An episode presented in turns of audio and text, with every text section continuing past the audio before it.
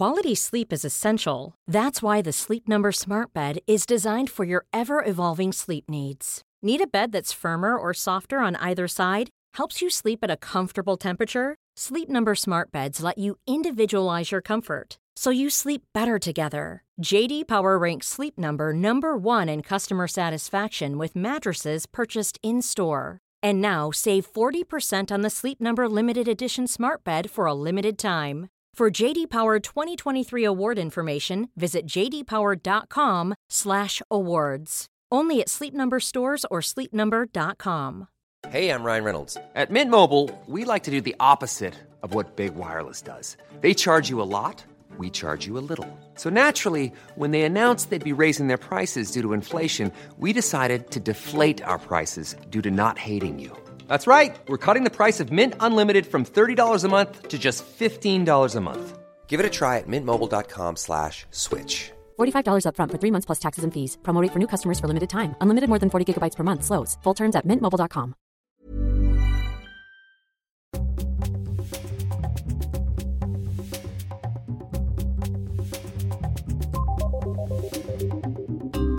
Hello and welcome to You're Booked, the podcast for literary nosy parkers.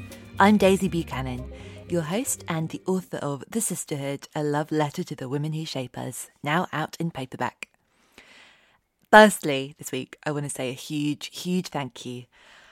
I've just announced the secret that I've been keeping for six months. In spring 2021, Sphere will be publishing my debut novel, Insatiable, the story of Violet, snarky, vulnerable, and desperate for an adventure, and how she experiences and embraces desire in all its messy, contradictory, selfish, challenging glory. I was absolutely overwhelmed in the loveliest way by your support on social media when we made the announcement. It felt better than a birthday, so thank you so much. I'm really excited to be sharing more with you about Insatiable when we get nearer to the publication date and I want you all to be the first to get any news about it and any bonus material. So, we've launched a You're Booked extension pack, Further Reading. It's a newsletter for fans of the podcast and fans of writing and reading. You can expect essays inspired by books I've loved. Imagine something between the LRB and the Beano, as well as book reviews and bonus episodes and special treats for subscribers. At the moment, it's completely free. In the future, you'll have the chance to purchase a premium subscription, and that will give you access to our book club, the Creative Career Clinic, which is going to be a well of great advice and handholding, as well as special events and giveaways. You can find out more at furtherreading.substack.com. Now, onto our episode. For our fifth series of You're Booked, we're in the USA. Today, we're in Brooklyn with Modern Love alumnus Ada Calhoun, whose latest book, Why We Can't Sleep, Women's New Midlife Crisis became an instant New York Times bestseller. Ada's book, Wedding Toast I'll Never Give, is one of my all time favourites. You might remember it being a steal of the week a few series ago. And this is one of my favourite episodes ever, mainly because Ada produced a Barbara Wersba YA novel that I've spent 20 years searching for, and I was starting to think I dreamed it until I saw it in her book pile. Enjoy. Well, we are in Brooklyn, and I've just seen a New York book. Although I've not read this one in particular, but I love Dawn Powell. Oh, she's Um, the greatest. Tell me about the Wicked Pavilion. So This cover. she's she's my all-time favorite. I buy copies of this um, this book and Locusts Have No King whenever I see them. That's the one I love. So yeah, this one is all set at the Cafe Julien, um, and all the regulars are there, and they are very drunk all the time, um, and having all kinds of you know crazy intrigues and affairs. Yeah, I just I love everything she does. Awesome. Which writer do you think writes New York closest to the New York you know? Because I know in um, your book, St. Mark's is Dead, that's very much about, you know, place and things happening in a place and really sort of rooted to the city. Um, well, I think I think Dawn Powell is still super relevant. Like I know writers who are just as scheming um, and as the, as the characters, and just as drunk as the characters in Dawn Powell. Um, I have to ask you about this book because I don't know it. And what a title! Sexual customs in rural Norway. It is so much more boring than it, it seems to be, but we tend to leave it out just as a conversation piece. Um, it's it's very anthropological and not nearly as salacious as you would hope. Oh, I've just opened a chapter about adulterers. Now it is certainly so that many adulterers thereby escape all punishment, in that the aggrieved spouse, often and for many reasons, will not bring suit and does not want the punishment carried out. It sounds quite upset that it's not punishable. Yes, I know. It's it's a um, it's a very punitive kind of a book. My my family on one side is Norwegian, and so I think it's very accurate. Oh, here's a bit about um, eating water porridge 21 times a week. I mean, I think if you were expecting a sexy read. Yes, no, but it's a great might be- cover. Oh, this looks fabulous.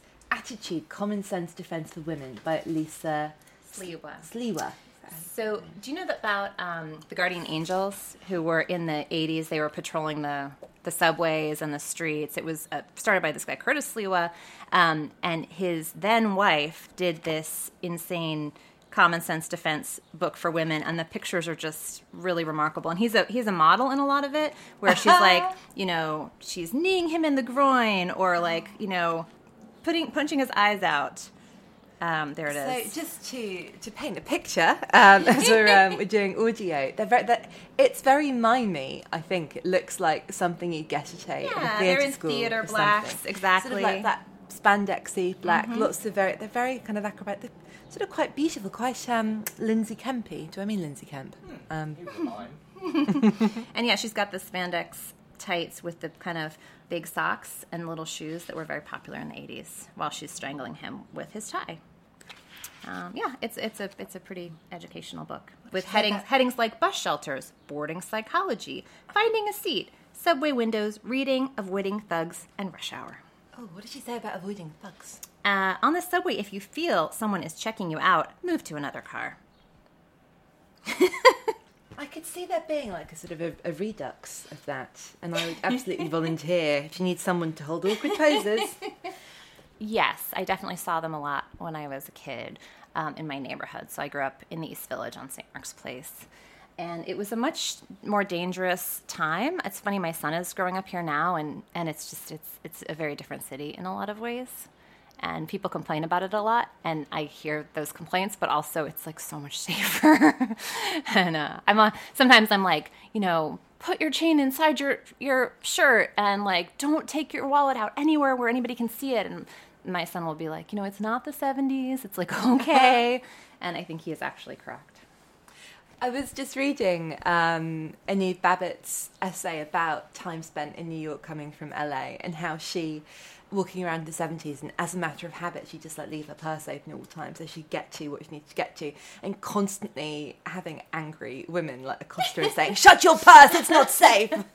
Yeah, I think that's one thing about New York is like people always have opinions about uh-huh. everything, and like I've definitely been like asked for advice, and then I start to give advice about like you know directions, and then somebody else would be like, "No, you should take the C," and they'd be like, "No, they can't take the C," and and you'll have like two or three New Yorkers on the sidewalk like, arguing about which advice you know which which directions to give to this poor tourist who's like, "I just want to get to the Met" or whatever.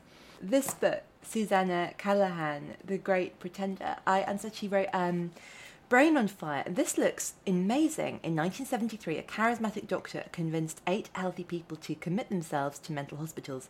They had to prove their sanity to be set free. Their undercover mission would change our understanding of madness forever. So, is this a sort of like an historical book? A- Yeah, she goes. She tries to find all the patients, the pseudo patients who went into these insane asylums. They they didn't have anything necessarily psychologically wrong with them when they went in, um, and she tried to find them all. And then she she runs into all of these uh, blockades trying to find them, and she starts to think maybe this guy made them up, and and it, it's this becomes this mystery where she's trying to track these people down and trying to figure out like did he fabricate this incredibly influential study and it's just a page turner it's really exciting she's a good friend of mine we run a um, uh, women's nonfiction reading series and, and kind of support group um, once a month at a bar Oh, fantastic. Yeah. So, what are you reading at the moment in the group? Uh, oh no, it's not a book club. It's like a they it, people do readings. So we'll have Oh. like so we did one with like Susan Orlean where Susanna and I and our other co-host um, Karen Abbott, who's also a great writer, whose book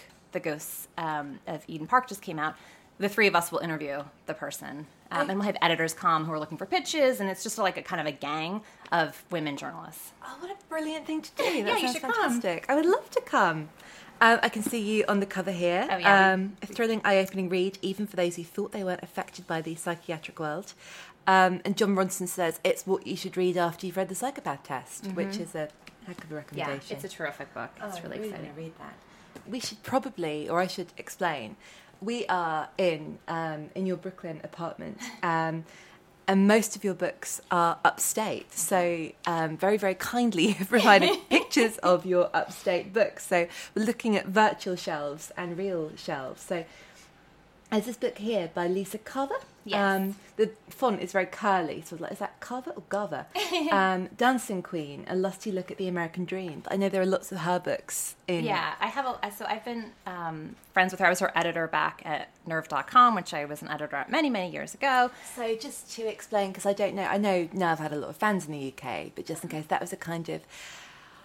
I remember it yeah. Yeah, no, she was basically their star writer um, in my mind, and um, and just super creative and surprising. And she'd done this zine called Roller Derby for many years, um, and this book, Dancing Queen, I love. I give it to a lot of people. It's an essay collection about America, and it's so enthusiastic. Like she just has this approach to the world that's so curious and unusual. Um, I, I find it very refreshing. Amazing. We've got a chapter called A Visit to the Sadistic Beauty Parlour.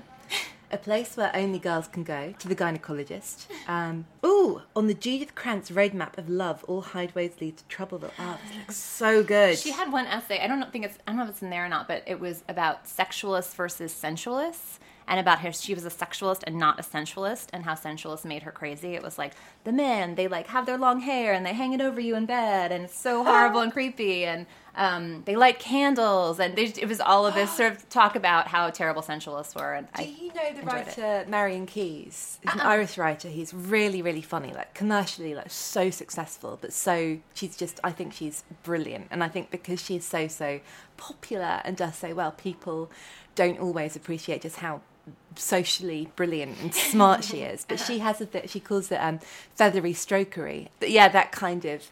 You know, men who are like, I'm just gonna like very Feathery slowly strokery is a great term. That's of- perfect. Yeah. it's that. It's, inter- it's the same idea with a different name. Yes. Do you know this book, Chroma? Do you know Derek Jarman, the director? So this is one of my favorite books. I give this to a lot of people too, where he was going um, blind um, in the, the last months of his life, and he wrote a chapter for every color, and it was all of his associations with that color. And when you read it, you start to see the world more vividly, I oh, think, because you just you start to appreciate like gray or yellow or whatever you're reading that that afternoon. It's just a beautiful book about mortality and beauty. That's an amazing idea for essays, and I like that it's sort of a mix of prose and poetry. This is a. I'll be quiet while I read it.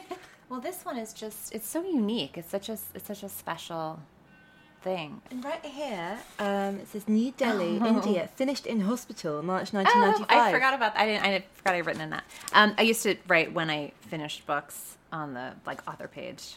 So yeah, I, I did, took a trip around uh, India when I was 18 by myself. I did. It was sort of a ridiculous thing to do in retrospect, or I just I wrote to a bunch of places that I knew were doing like permaculture or something that I thought was interesting, and then a lot of them wrote me back and invited me to come, and then I got out a map and like traced a route um, for three months to go from one to the other.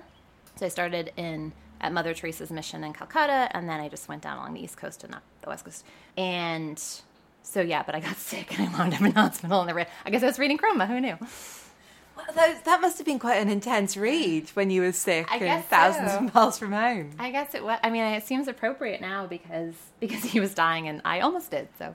yeah. What- happened? Was it like a, a Um, bug? Or? like amoeb- amoebic dysentery. Oh my God. Yeah, it was pretty. Well, I had been working. I started in Bangladesh, and I was working at building um, like sanitary latrines and doing like all this sort of Peace Corps type work. And there was only well water. There was no bottled water, so that one didn't go so well.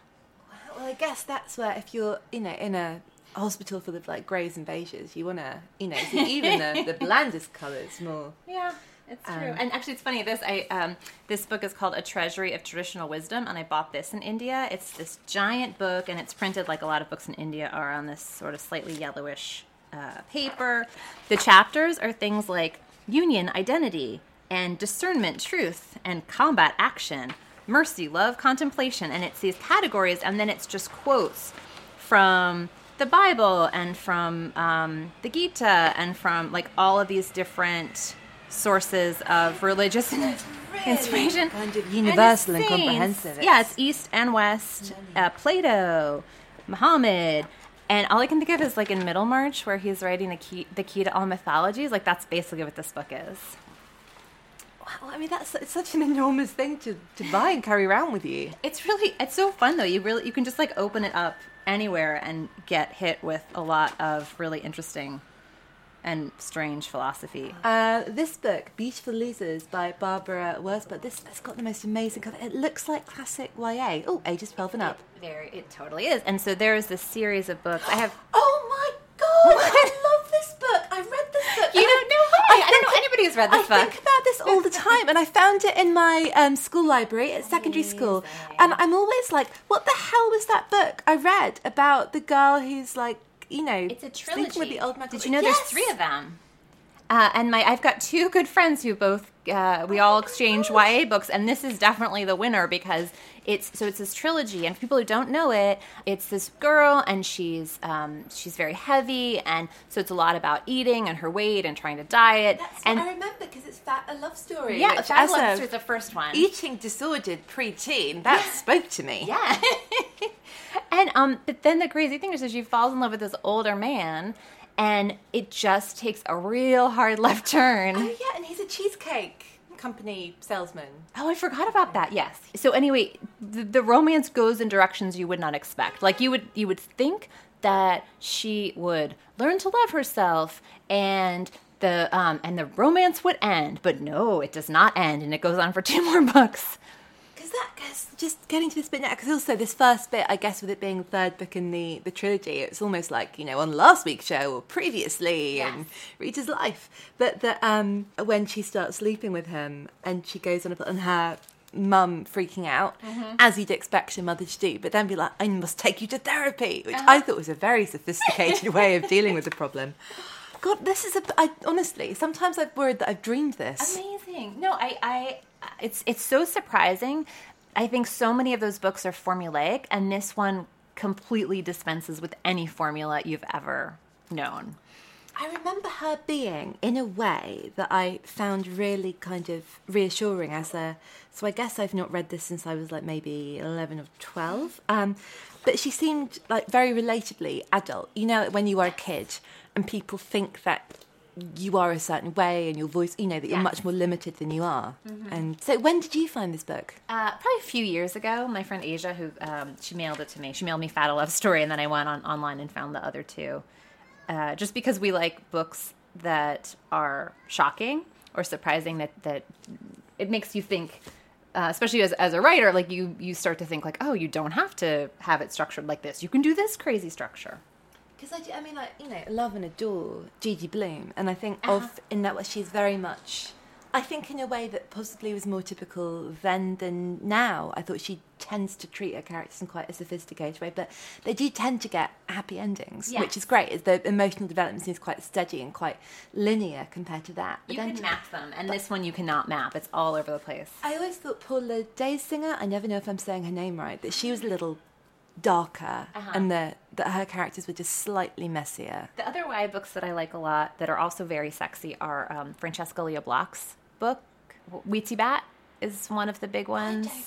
Oh, she's wonderful. It's very, very Los Angeles. They're all set with like the jacaranda blossoms and the lights and these wild nights out w- running around, and they're just so mystical. And there's a lot of sex in them. Oh, that sounds super fun. They're um, really good. I read them in my early twenties, and I they're they're transporting in this way. Did you- you read that book, The Pisces, by Melissa Broder? Uh-uh. Well, it's it's set in LA, and it's about a woman who has sex with a merman, and it's got that kind of Oh, very West Coast, Uh-huh. very sexy, very explicit, also quite mystical. It's that sort of shift of like the magical realism, and Yes. it's in a real universe, and then it just goes slightly distorted and weird. So That sounds a lot like Francesca Lia Block because there, there are characters who are who don't seem fully human in her books too. oh, she's Yeah. fantastic. Yeah, she's good. All right, what else did I, oh speak so our last child's book that I brought is I was obsessed with these. Did you ever read these books? Like That- So it's like the Encyclopedia Brown, which I was also obsessed with, but these Hawkeye Collins and Amy Adams books, they're like, Can you solve the mystery? And I would read a That dozen of these a week. is so evocative. so again, for the for the listener who can't, might take a photo of this, that's okay. Well, Yeah, remember, um, got the case, the clever computer crooks, and this is an amazing sort of. It's a computer that looks like a microwave on a typewriter. And um, there's a sort of, you know, I guess, I guess this um, this poor child is a nerd because he's got very square, like Elvis Costello glasses, and But he has um, like the, girl the pretty, you know, best friend who's a girl, the way that they always do. Um, so is this a little bit like a choose your own adventure book? to Yeah, get to? it's like that. Where and but there's drawings because he would- he would draw the pictures, and you'd have to solve the mystery with the clues that are in the picture and in the story. Um, so I was totally obsessed with those as a kid. So now we can move back to grown up books. um, oh, P.G. Wodehouse is one of my favorite writers. Uh, so this is Psmith in the City. It's, I always get this mixed up with the Indiscretions of Archie. Um, so Psmith in the City is. I get them all mixed up because they all have uh-huh. almost the same names, and some of them have more than one. It's like so. Right Ho Jeeves is one of my favorites, I think, but then I can't remember if that's you know the one where like which is the one with the pig, which is the one with the, you know. But I just love everything. Sometimes something that done. comes up a lot is everyone can remember the way a book made them feel, but sometimes you're like, I couldn't tell you what happened. I just remember. Yes. And I think that in a the loveliest, best way, that consistency of you know his universe, and it's Yes. such a nice feeling to be in. So And who and who's and the and the characters and the names like Gussie Fink-Nottle, who's an inebriated newt fancier. But the Bertie Wooster Jeeves ones are that we listen to those audiobooks in the car a lot in my family, and they're so satisfying because the actor playing Jeeves is always so dry and deadpan. But oh, and Stephen Fry does the Sherlock Holmes audiobook that is like 80 hours of pure delight. So this is something that you listen to as a family. Yes, on car trips, and um, my son loves all things British, so we indulge that with PG Wodehouse and Sherlock Holmes. Is there anything that you have discovered through your son in that world of kind of, you know, old detective novels and old sort of human did you introduce him to a lot of this stuff or has he brought any of it into your world? Well, I mean, I think just audiobooks in general. I had never really done them, but then he got a tape player and a bunch of Harry Potter cassettes, and he would. This is when he was like five or six years old, and he would just do the Harry Potter cassettes um, while doing Legos, and so it would just be the constant sound. And he would just, you know, every time they ended, he would just stand up, flip it over, keep playing it, and then keep doing Legos. And he could do it for infinite numbers of hours. Uh, so then we started to realize that the tapes wore out. We're like, oh, we can just get this online, and and then you don't even have to get up from your Legos. so we started doing that, and then I started listening to oh, like uh, the Woman in White. I did that as an audiobook. That His- Wilkie Collins. Yes, it's so trashy. I get it really confused with the Woman in Black, which the Woman in Black is spooky. This is spooky too. There's like the woman, she appears on the road, and it's very classic gothic horror. I wonder if that's. Do you think it's more fun to listen to it than to read it to really get that atmosphere of being? I don't know. I go back and forth. I usually have a couple books I'm listening to, um, and then a couple books I'm reading at least. So I just like having all of the different sources. What do you listen to at the moment, and where do you listen? Is it on the go, or do you Yeah, put it on on? the, on the subway. Um, I just finished Middlemarch, uh, which I hadn't read in years, and I thought like, oh, I had but a long car trip that I had to take, so. Um, and I was like, oh, it's it's 50 hours or whatever, so I can do that. And it was I was sad when it ended. It was so nice to live with.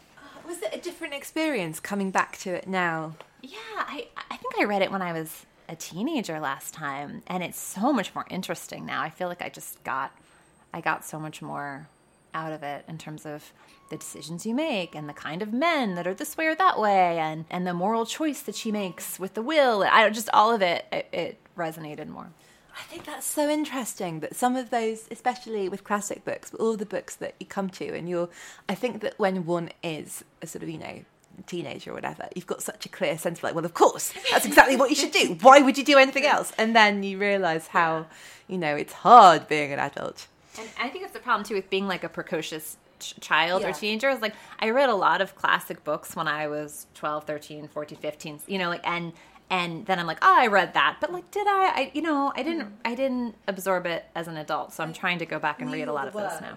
yeah, I knew the words and I I got the story, but it, it's you have a different perspective on things as a grown up. Can you remember the first time you read a book growing up when you thought, oh my goodness, this is for me. This is for no one but me. This is my book. I think Jane Eyre.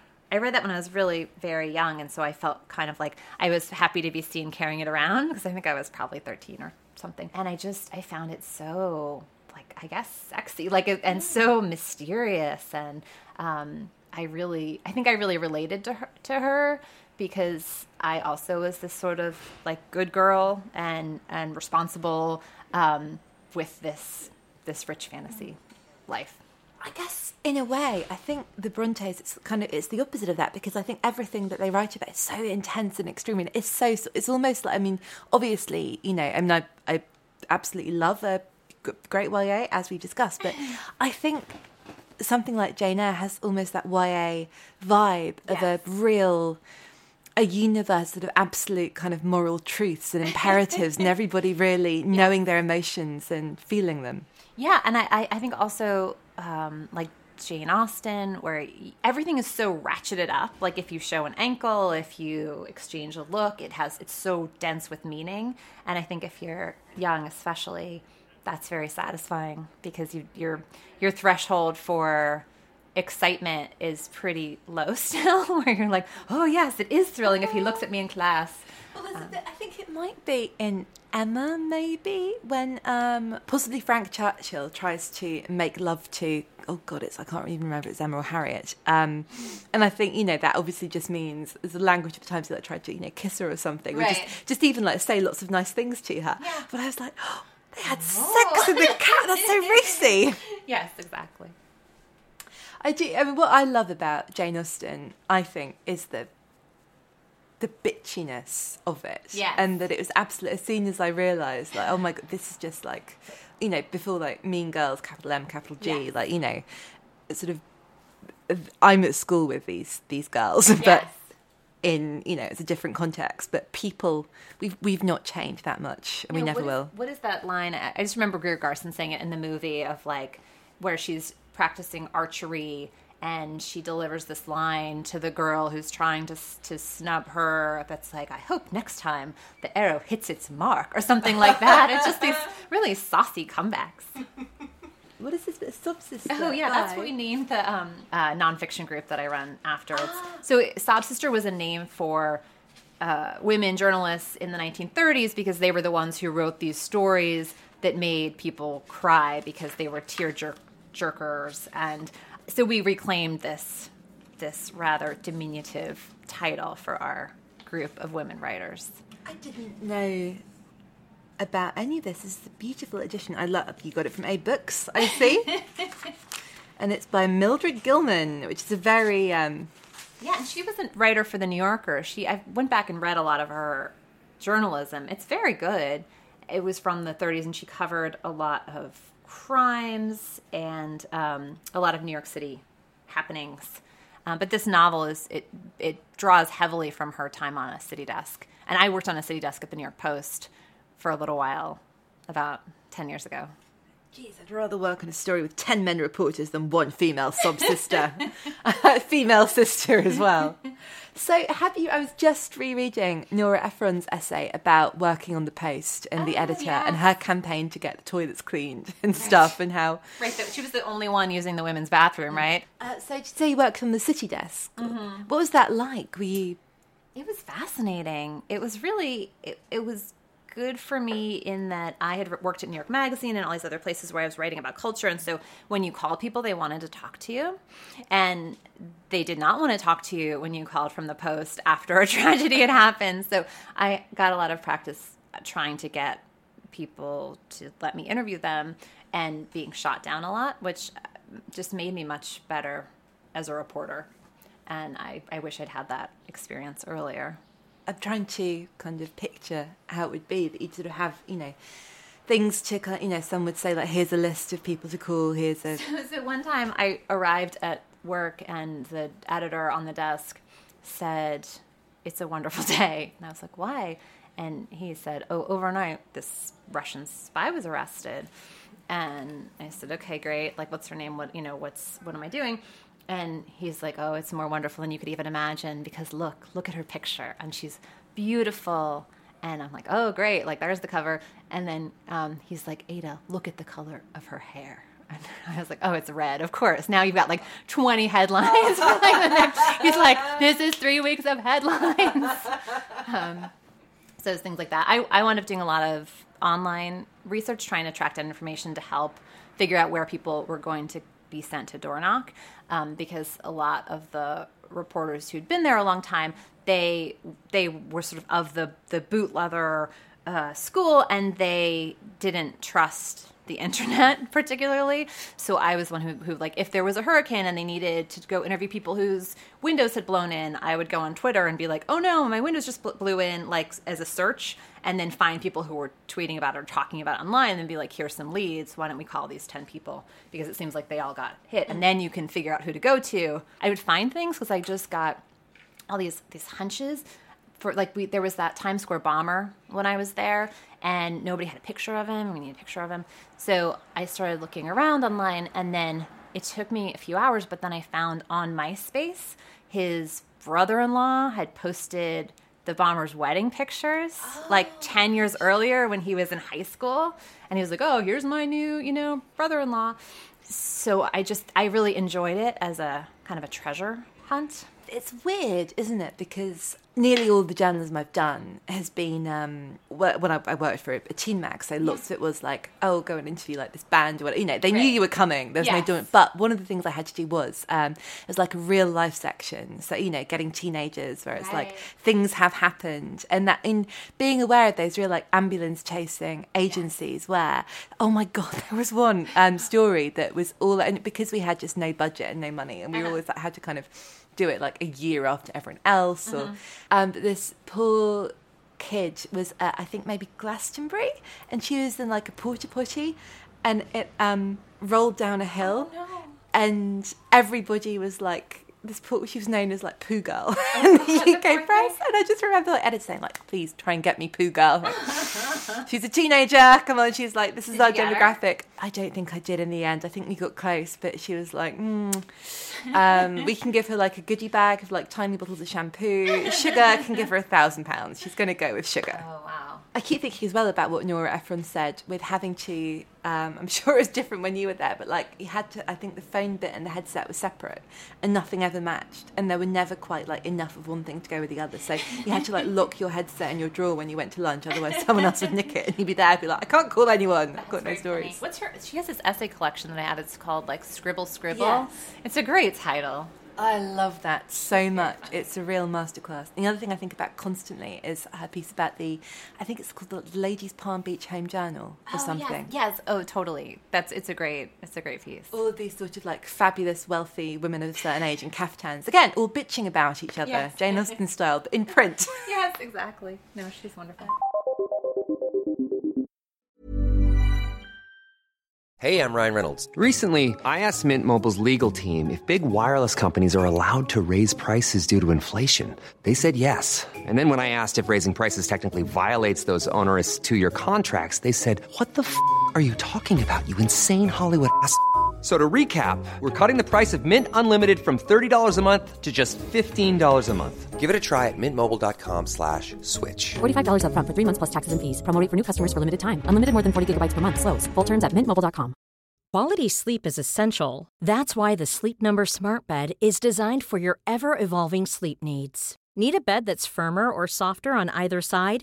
Helps you sleep at a comfortable temperature? Sleep Number smart beds let you individualize your comfort so you sleep better together. JD Power ranks Sleep Number number 1 in customer satisfaction with mattresses purchased in-store. And now save 40% on the Sleep Number limited edition smart bed for a limited time. For JD Power 2023 award information, visit jdpower.com/awards. Only at Sleep Number stores or sleepnumber.com.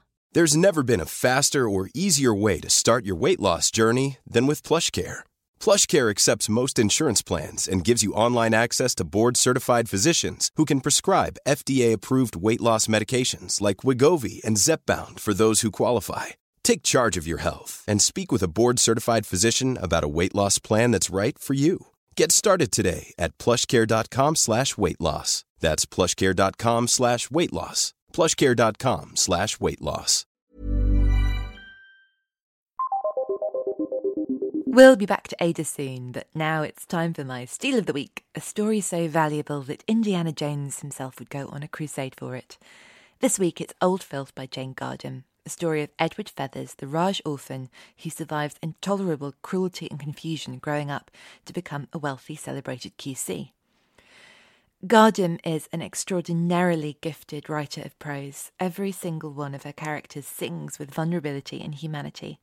This is a touching, quietly devastating, funny, and overwhelmingly evocative book. It made me feel enormously privileged to have spent time with everyone I met on its pages. Old Filth is published by Abacus and it's out now. Now, back to Ada.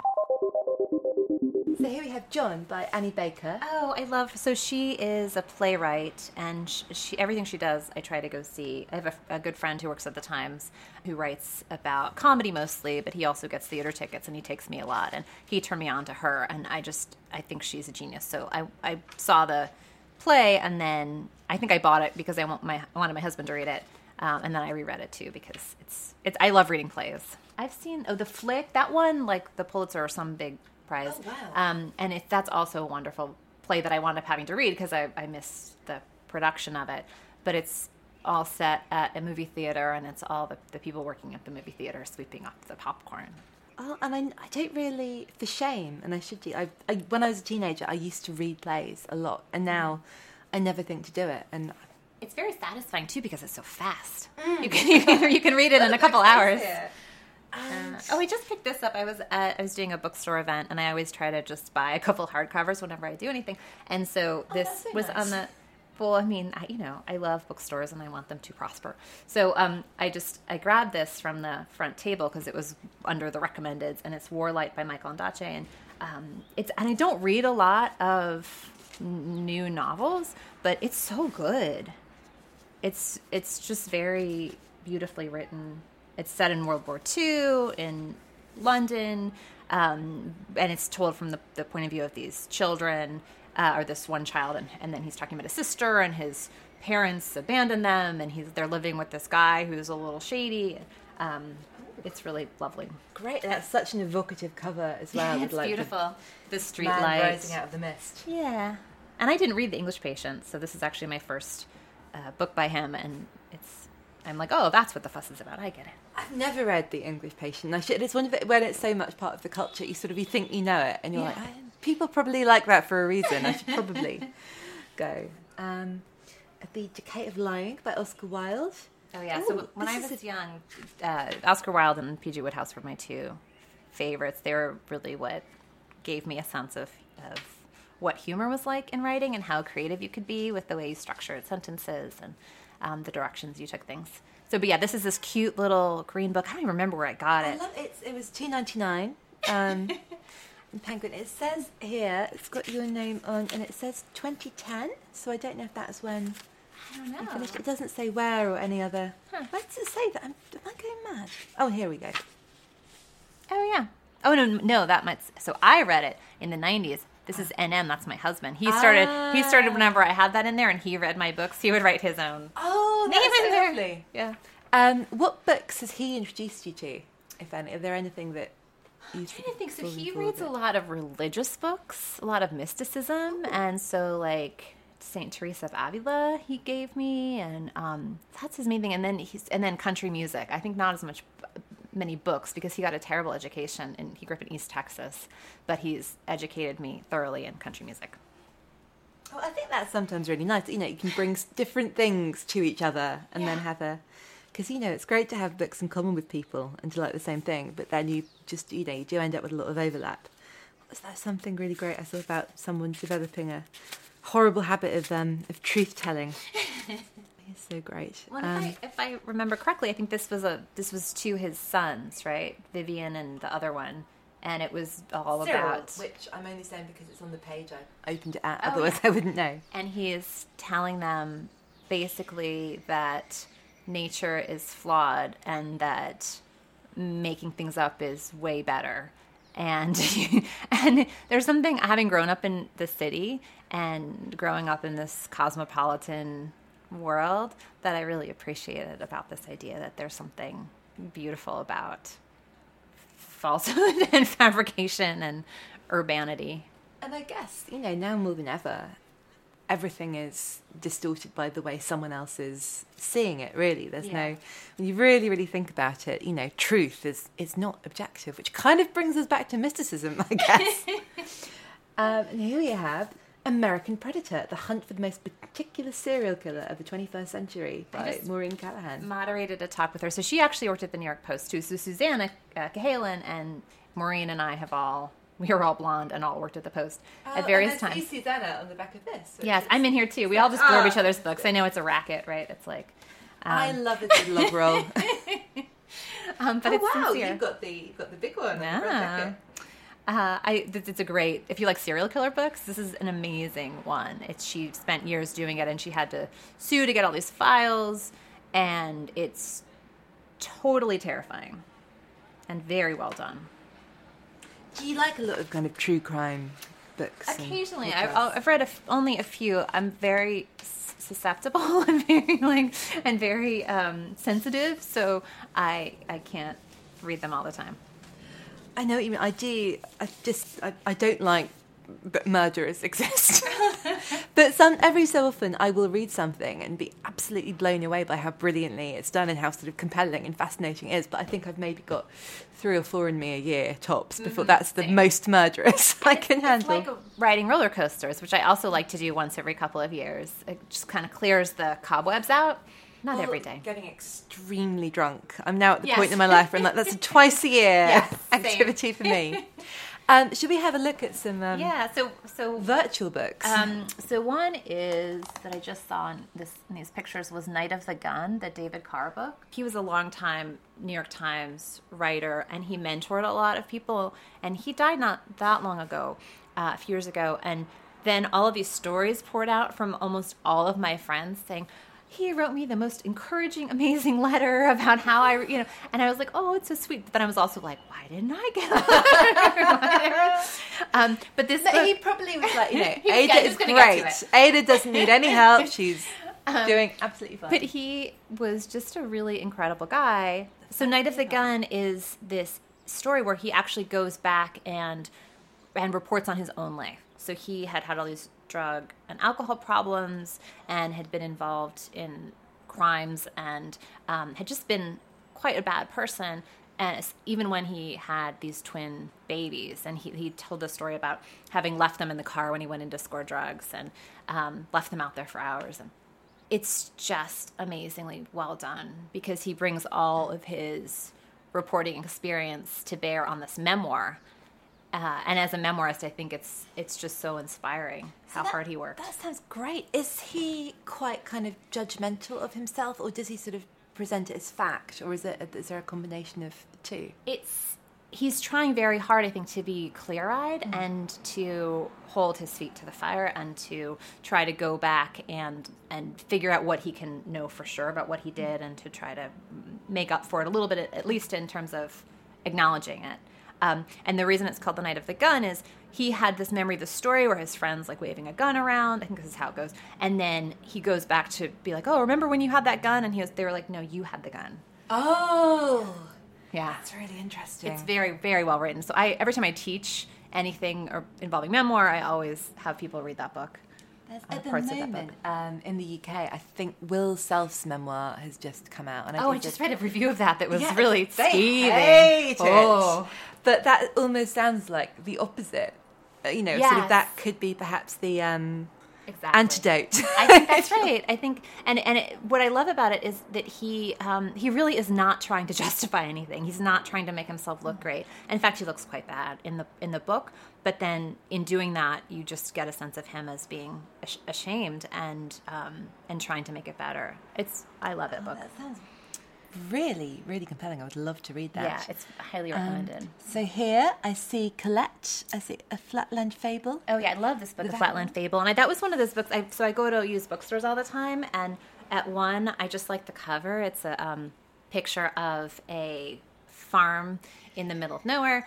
So I picked it up, and I just I, I loved it. It's it's by this guy Joe Coomer. I read a few of his books now, and I liked all of them. Um, he and Lou Shiner I found at the same time. Do you know him? He has a book called Glimpses, um, and another book called Slam. And Glimpses is amazing. Oh, Slam, I think I've heard of. Yeah, it's a skateboarding in Austin uh, novel. But so, um, but this Joe Coomer book, it's just so small. It's like I think it's a day or a few days in the life of this family in the Midwest, and it's just beautiful. Agency reminds me. I really love books where it's it's a very specific sort of time. The what I want is like the opposite of a saga. Oh yes, Forty exactly. eight hours. There was, I think I was just hearing somebody uh, on a podcast, I think, talking about the books that have everything in them. Oh, it was the Salman Rushdie interview on the literary life. And it was, he was saying like there should just be two categories of books, like the quiet little books where like very few things happen, and then the books where everything happens. It's true. I love a quiet little book. Did you read uh, Quichotte?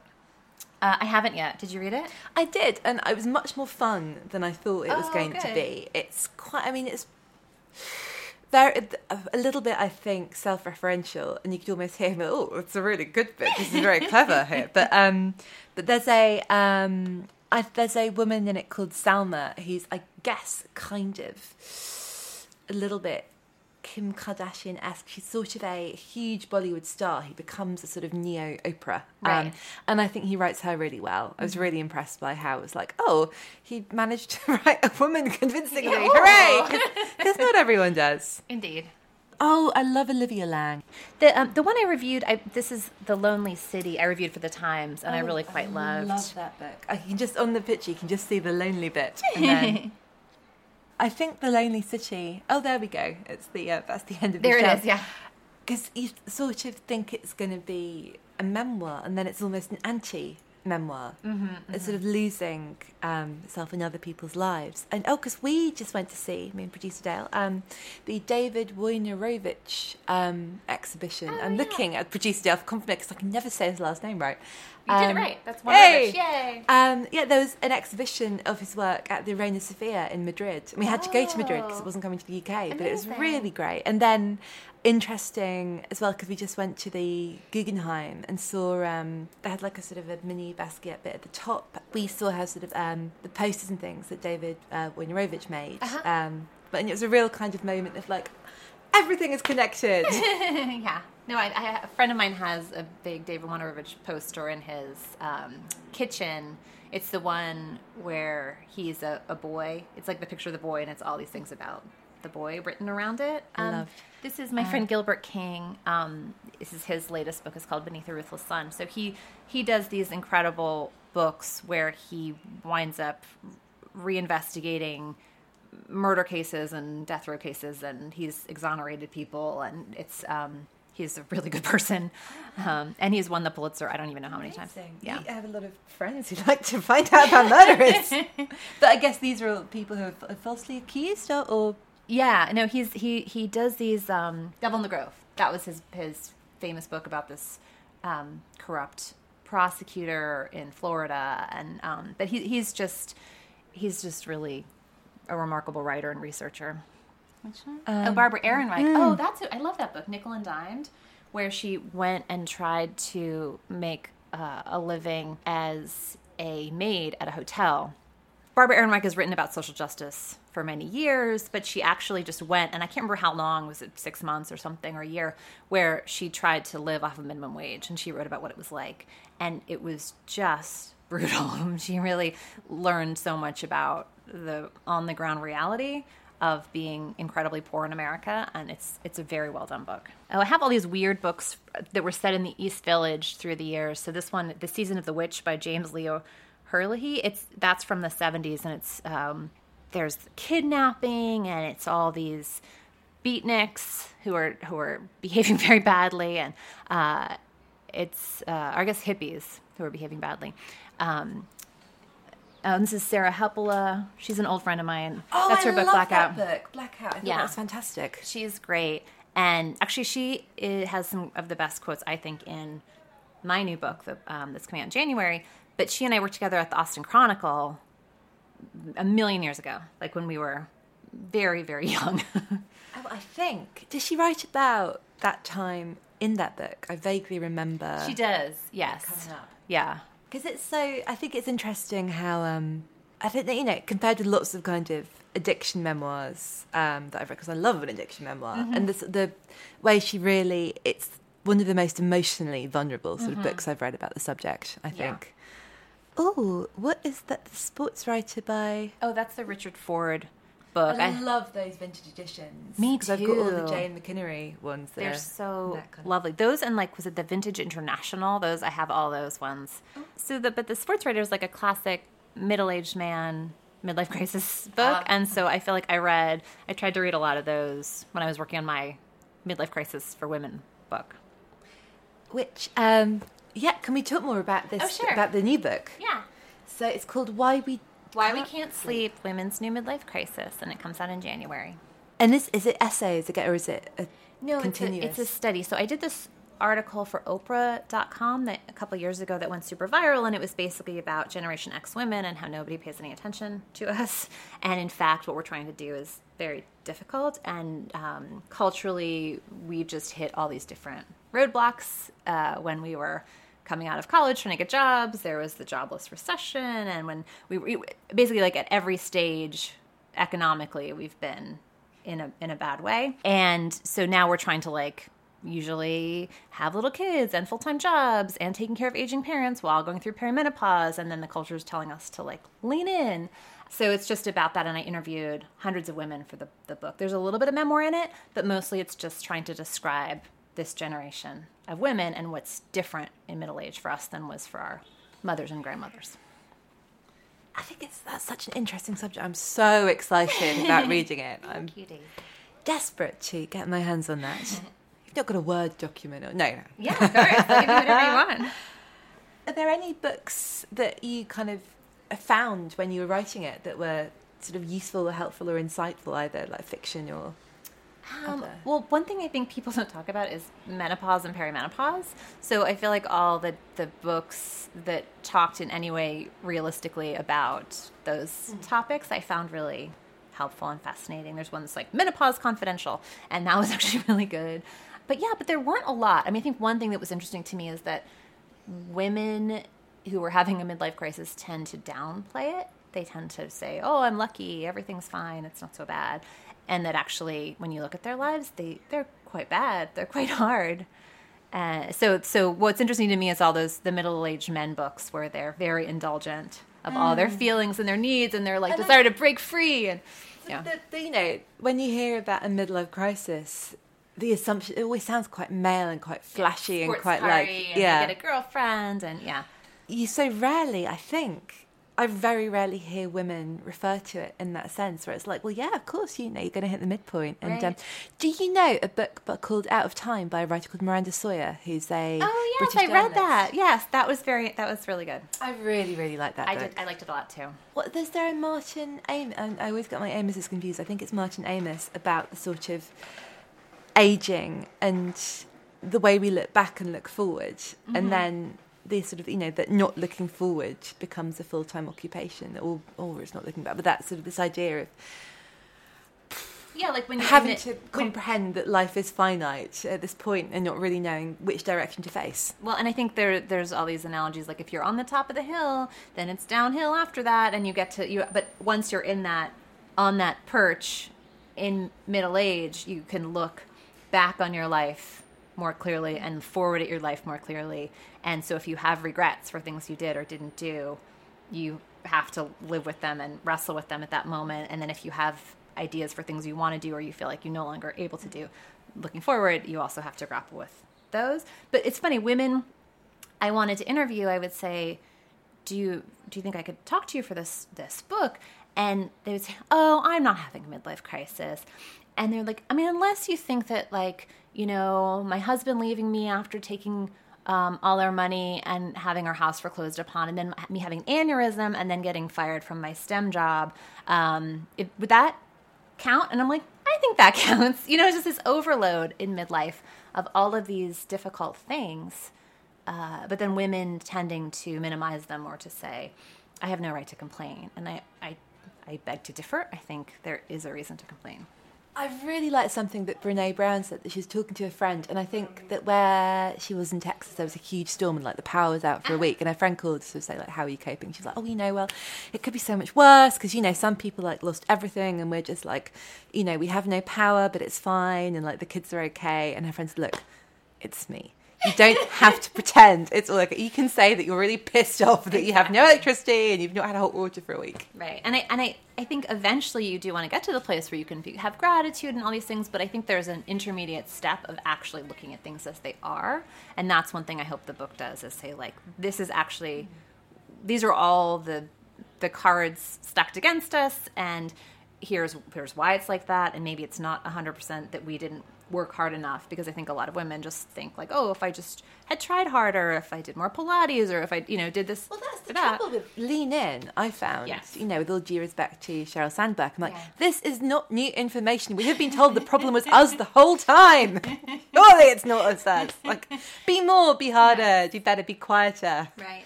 Yeah, I agree. And there's there's some amazing study about that book and about writing like it where people think then if they the more they read that material the more they blame women for not getting ahead Yeah. because it's, it seems as though oh if you had only done these things and known your value and uh, the- You tried asking for a raise? yeah, get back in there yeah see what else Oh, we got sure we um, I got a lot of Lego books on my shelves because of my son. oh, I like the Lego Ideas book. Oh, it's very fun. good. Yeah, there are a lot of amazing ones. Oh, do you know this book um, by Abby Frucht called Licorice?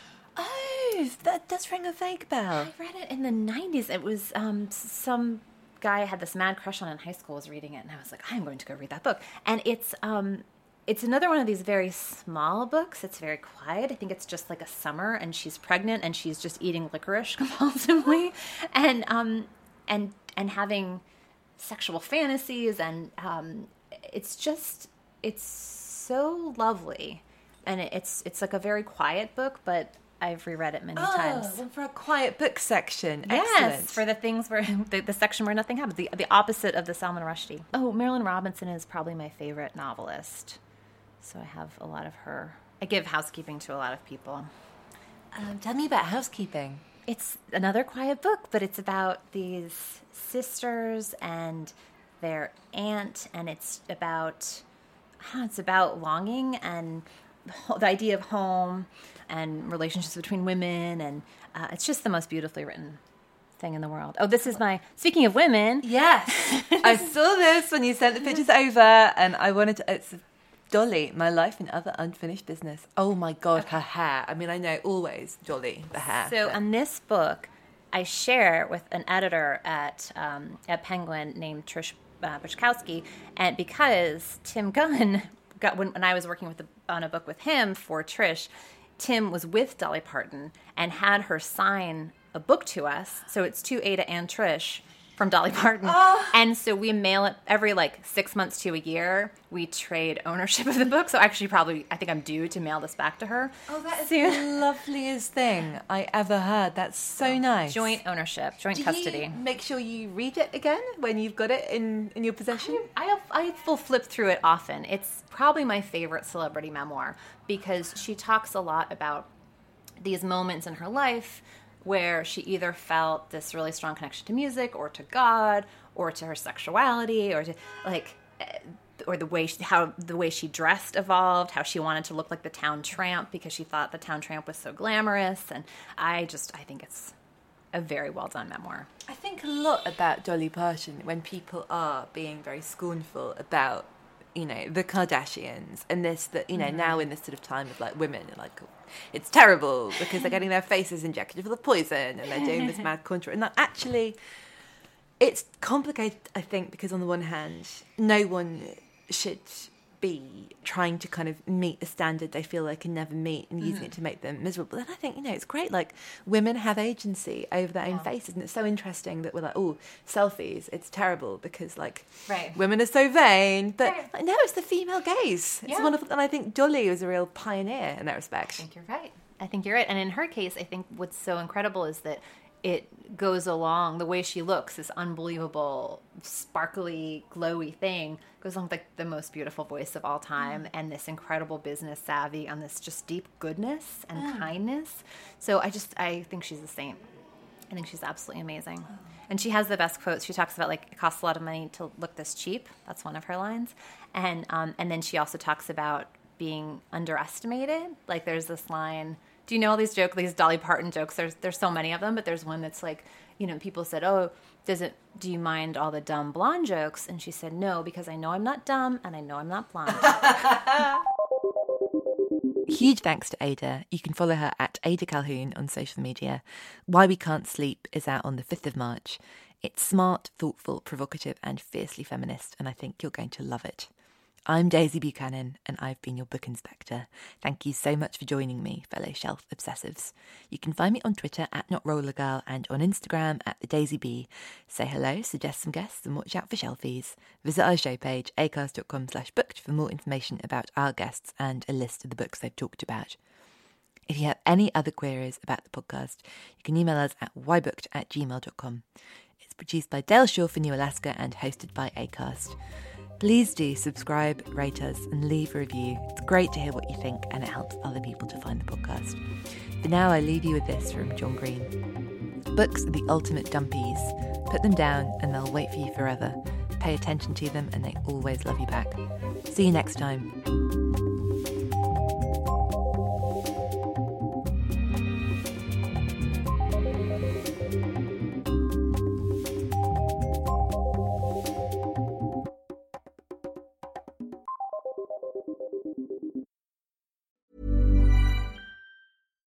Deserves the best, and there's no better place to shop for Mother's Day than Whole Foods Market. They're your destination for unbeatable savings, from premium gifts to show-stopping flowers and irresistible desserts. Start by saving 33% with Prime on all body care and candles. Then get a 15-stem bunch of tulips for just $9.99 each with Prime. Round out Mom's menu with festive rosé, irresistible berry chantilly cake, and more special treats. Come celebrate Mother's Day at Whole Foods Market. Mom deserves the best, and there's no better place to shop for Mother's Day than Whole Foods Market. They're your destination for unbeatable savings, from premium gifts to show-stopping flowers and irresistible desserts. Start by saving 33% with Prime on all body care and candles. Then get a 15-stem bunch of tulips for just $9.99 each with Prime. Round out Mom's menu with festive rosé, irresistible berry chantilly cake, and more special treats. Come celebrate Mother's Day at Whole Foods Market.